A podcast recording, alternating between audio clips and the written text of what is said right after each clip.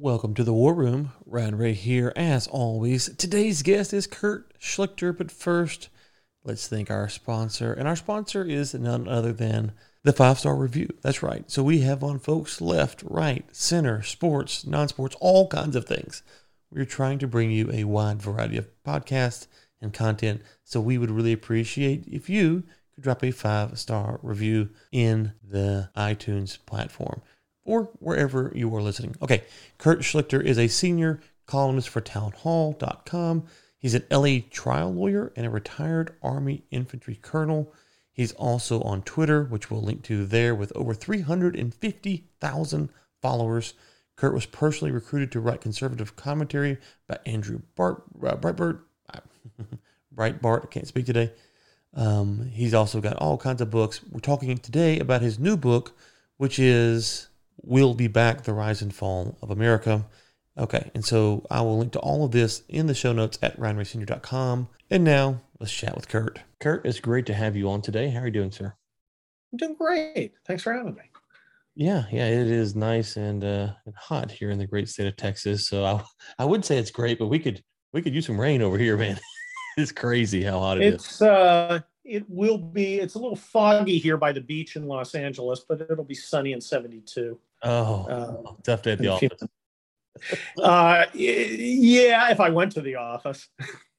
yeah, I hear you. I hear you. Okay, so you got the new book coming out, which we mentioned in the introduction. We'll be back. Um, the fall and rise of America. So, what what's the impetus for this book? Uh, look, I I found myself. I'm kind of a history guy. Uh, I, I I found myself in the last few years realizing that in 1991, in February, I happened to be at the time and place of America's greatest power. I was there physically, both on the day and the place. It's Seventh Corps headquarters in northern Saudi Arabia, in, in the Gulf War. Seventh Corps, there were three corps. Seven Corps was the armored corps that did the, the bulk of the work taking out the Republican Guard in late February, in 100 hours, the American forces annihilated an entire country's army. I mean, like 36 divisions. Nothing like that has happened in military history. And of course, I'm I, i am a retired colonel. I um I went to the Army War College, you know, and I was there the day the entire world looked at America at the place where it happened and said, "Holy cow, this country is so far ahead of all of us." In, in, in not only in culture, not only in prosperity, but in pure power. That we, we th- there's no competition. That was our pinnacle. That was our height. It's all been downhill since. We've we we squandered that lead, um, uh, to some extent voluntarily, uh, and consciously. And I look at what's happening, and I look at the problems. Yet I'm still hopeful because there are a lot of bad things that can happen. The book talks about national divorces, what a civil war might look like, the rise of China, how we might, uh, uh, you know, just sort of die out as we become a nation of lonely cat women, you know, dying alone in, in, their apartments and being eaten by their tabbies. Um, these are all these are all possible ends for our story because civilizations fall you know, the Romans fell, the Assyrians fell. Everybody falls. We'll change. Maybe we won't fall the same way, but we're definitely going to change. And what will we change into? And will it be better? And I, I, I, I still think that there, uh, that America, like you say in those home improvement shows, America has good bones. You know, we, we've got a great constitution. We have incredible people. We have wonderful resources. Uh, and look at our enemies. I mean, look at these cultural losers who uh, uh, presume to rule over us. These pierced weirdos with blue hair and dumb tats shouting their abortions or telling or demanding that we honor their ridiculous pronouns. Uh, I can't see losing to these goofs. So it sounds like you're you're arguing that on some level, uh, the U.S. Pin, uh, hit its pinnacle in '91. Uh, there's been a decline since then. Uh, and then there's some threats, obviously internationally, but the primarily one, primarily one, primarily I can't speak. Primary one you touched on there is a domestic one, and, and one that you think that um, should not be of concern. Yeah, well, look, I I, I think there are. Uh, I think we should be very concerned about all these threats because they're all possible. Uh, I, you know, I, I served overseas in Kosovo, uh, where the rule of law went away. Power hungry people used racial hatred and uh, ethnic anger uh, for their own advantage and sparked a war where neighbors were literally killing neighbors. Village, one village would go next to the village next door and destroy it, and not with artillery or bombs. They would do it with sledgehammers. I had my interpreter out there once. I'm looking at this place, and it's like, I mean, it's it's ruins. I didn't see any flame marks though, which I thought was a little weird. You know, if you're going to drop 155 millimeter shells on place, you're going to see some blast marks. I said, what, what, I mean, man, what happened here? He goes, they, they did it with they did it with their hands and with uh, uh, crowbars and, and sledgehammers. How much hate do you have to have for your neighbor to do that? But it exists, and I don't want that to happen here. But I see people leveraging the same kind of ethnic, ethnic hatred, same kind of ideological uh, nonsense that happened over there. And I I, I think it's very important that we understand that that does put us at risk and to take the steps we need to prevent that from actually happening. What when you talk about these steps, what steps can be done? Because when I look at the country, um, my, my, thesis, I don't know if I've said this on this podcast, but plenty of my friends know. Uh, in 2016, I thought uh, Trump was going to lose, um, like most people did. I think not not a not, not an unpopular take of the time. I um, thought he um, was probably. Okay. Yeah, and when he, I love lost, all the people who are like, I knew he was going to win. Oh, okay. Yeah, right. Um, I thought he was going to lose, and when he lost, I thought, well, maybe the Republicans um, will reevaluate their position in the country and go, you know what? Uh, instead of keep appealing to this uh, federal government, we're going to localize things and either kind of, uh, I don't know if secede is the right word, but just kind of uh, reduce their their their dependency on the feds. Um, Trump actually winning seemed to embolden the Republicans to go back to uh, DC. And, and for me, that seems to be the biggest mistake that the Republicans made because ultimately, to, to, to, to unpeel all the layers of bureaucracy, I, am not sure that's quite actually that's, that's actually a feasible goal. So, how? Well, it, it has to be the goal. Uh, and the book talks a lot about it. The, t- the, book talks about how you take control of the federal government with the idea of eliminating power. Remember, for the Republicans, part of their problem is hold on for a sec. Hey, can I have a little coffee? Yeah. Oh, you're great. Uh, part part of the problem is human nature. If you if you're a senator in Washington D.C., it goes against human nature to want to Oh, thank you so much. So necessary. Uh, oh, it's my little Trump, my little Trump cup. Uh, it goes against human nature to want to devolve power because then you're getting rid of your own power. Uh, ironically, well, I don't know if it's ironic, but interestingly, the greatest American ever, arguably, and probably it's a good argument, George Washington, is known for giving up power. He could have been a king, he could have been a dictator. He said, I'm not going to do any of these things and that's exceptional because it is the exception. Human nature, uh, when you work for power, you want to keep it. And so expecting people in want DC to want to devolve power, you know, you're going against human nature. Doesn't mean it can't be done. Doesn't mean you can't get people ideologically committed to doing it. And there are people more ideologically committed uh, in a conservative direction. You know, we saw the dumb gun control bill uh, the other day. The compromise now, of course, I'm a lawyer. If I ever came to a client with a compromise where I said, Hey, I got a great deal, we're just going to give them less of what they want, and you get nothing. Uh, you know, I would be driving a 1977 Datsun B210. Um, but uh, 15 Republicans voted for that, and that's bad. It would have been 30 or 35 10 years ago. Slowly, we're getting people, and it's not all true believers. Some of them we've just terrified into voting our way. They know that they can't win unless they do what we say, but they love to. They'd love to be as soft and gooey as uh, Mitt Romney, but they just they they just know it's not practical. I I would prefer supporters but I, I am not hesitating to rule by fear over the Republican politicians. Uh, frankly, I think uh, that they should be scared of their voters. And I think that's a good thing. Uh, so we're making slow progress politically. At some point, we might have a uh, uh, a, a, a, critical mass that allows us to do what you're talking about, because I, I do think it's important to decentralize power and eliminate bureaucracies.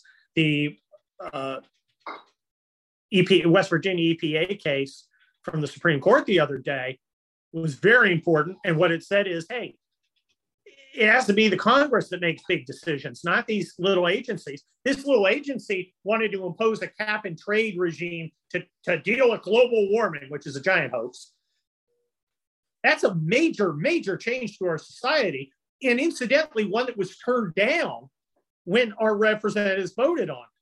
So the idea that an administrative agency can just sort of do it because it wants to and it's unaccountable, that's that's crazy talk. So that limits them.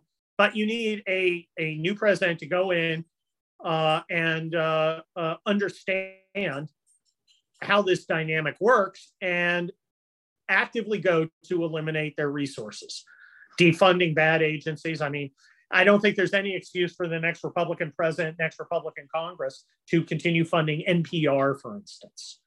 You know, let the let the Volvo drivers go pay for their own radio. So, yeah, uh, I, I hear that, and, and then I think, well, you know, during the the Obama administration, the Republicans sent back. I don't remember how many bills, bills it was to repeal Obamacare, and then when Trump gets in, all of a sudden they don't really have the stomach to do such things, and so it, it, it seems well, they could have, but John McCain refused to because he was a lying, you know, jerk. Um, sure, but but they and that, that's another thing that gets me. I keep being told how these people are gentlemen and have honor and stuff. I think George Bush has, as a gentleman has honor. We defended his sorry butt for eight years when he was too much of a gentleman to do it himself. Obama comes in. He can't rate. He can't say a thing to help us.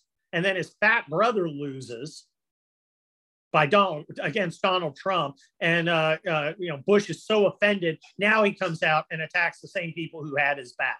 So I don't want to hear how he's a gentleman or any of these guys have any kind of class. They're garbage as far as I'm concerned. I don't want to hear a damn thing from them except adios. well, you do touch on something there that, that was interesting during the Trump administration, which was I think Trump um, was interesting to kind of pull the curtain back on how everyone actually acts compared to how they want to be perceived yes. to react and and even you know from the media to to various politicians um, and you know McCain's whole thing when he gives the big thumbs down and that was obviously just to to garner but he's a liar there, there's right. no other way to put it he was a he gave his word to his voters and then he lied and that was okay but what would you say to someone who says that Trump's a liar too how would you what would you say to that uh, Trump may be a liar in his personal life. That doesn't really affect me. He's not a liar politically in the sense that when he makes a commitment, he tried to keep it. Now, did he, he promises made, promises kept was a huge part of the Trump magic. Mm-hmm. And he actually tried to do the things he said he was going to do, which is enough for me. Politicians are fungible, they are interchangeable. Uh, as far as I'm concerned. I, I you know, politicians, I don't, we don't uh, owe loyalty to politicians. They owe loyalty to us. Uh, Trump did what I think is, you know, required of any politician. That is, here's what I'm going to do, and then he tries to do it. Now, maybe he doesn't succeed. Uh, I'm not a child. I understand I don't always get to win, but I do want him to try, and I do want him to win when he can. And Trump did all that. Trump said he was going to do these things and he tried to do them and some of them he did and uh, the results were pretty darn good uh, i think uh, he had some problems with the covid response but you know uh, I, I certainly think he saved the country from Hillary Clinton. Uh, man, my book, I could have written my book four years ago if Hillary Clinton had uh, become president, because she is the kind of person with a combination of stupidity and arrogance that could have actually led to conflict. Do you think Trump's running again? Uh, I just got a note from Donald Trump on one of my town hall calls. the which was I wrote on Monday the case for Donald Trump, and I wrote on Thursday the case against Donald Trump because I'm a lawyer. I argue both mm-hmm. sides. Right. And people would ask me, "Well, which one do you think?" Well, I, I want you guys to make up your own mind. Everybody's that's the problem with poor conservatives. Aaron keeps telling us what to think. Here's here's what I think about the facts. You make your own decision. Uh, anyway, he wrote on it. You're going to like what I do. You're going to be very happy. Which I and I I, I take that as uh, yeah, I think he's probably going to run. Uh, will he beat uh, Ron DeSantis? Because I think Ron DeSantis has got to run, and I think he should. I think we should have our two big dogs uh, in the pit fighting it out to see who who you know, who deserves to win. Uh, we don't know Trump a third chance, although I think he was ripped off. Uh, we don't know DeSantis anything. They they need to prove to us, and and also the uh, the primary process sharpens you because there are questions Don, uh, Donald Trump needs to be asked. Question one, which I would ask, Mr. President, your personnel record has been pretty crappy. If you Robert O'Brien, Rick Grenell, those were great choices. Then you got Rex Tillerson, you got Mattis, you got John Bolton, not so great choices. Mm-hmm. How what have you learned and how are you going to do things differently? Oh, and are Ivanka and uh, Jared going to be anywhere around? I want to know these things. What's he learned? And if he hasn't learned anything, that's a strike against him.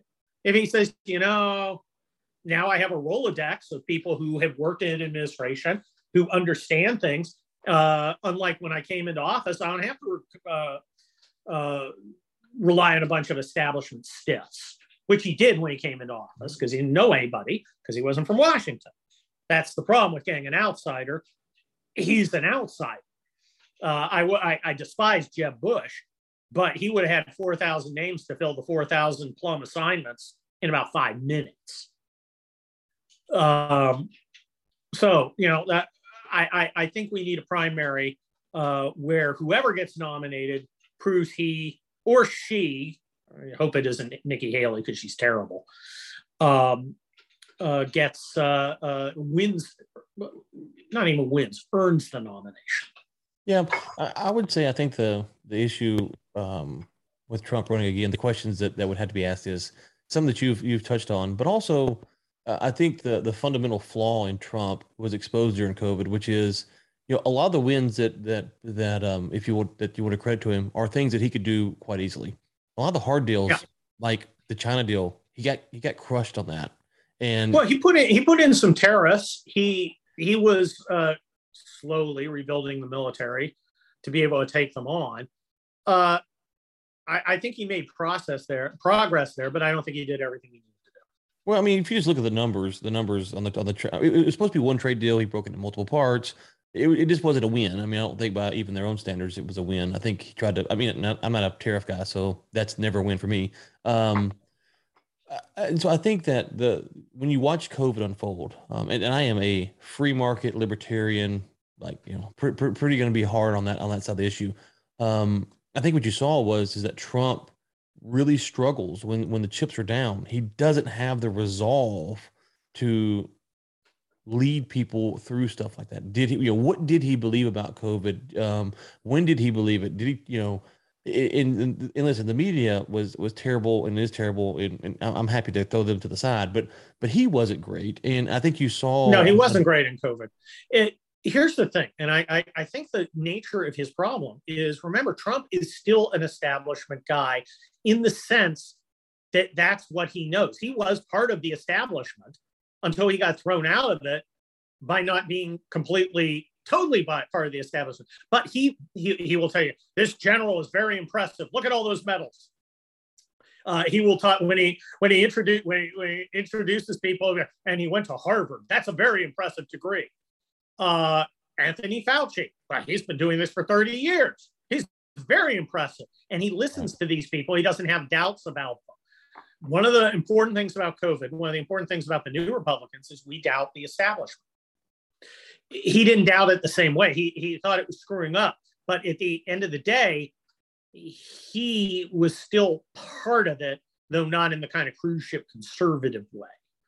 Yeah, uh, you got someone like Ron DeSantis, who is very smart on his own, And he doesn't care. He's like, no, I'm I'm not listening to you about COVID. I'm keeping Florida open and Florida prosper. Uh, I'm not listening to you about education. I'm throwing the damn groomers out of schools. And he didn't listen to the establishment. I I think that that is a you know has, has Donald Trump learned? You know, well, kind of hard to learn when you're 78, but we'll see. You know, I mean, uh, he's got to be tested. Yeah. And um, you know, people who say, well, you know, he, had the election stolen from it.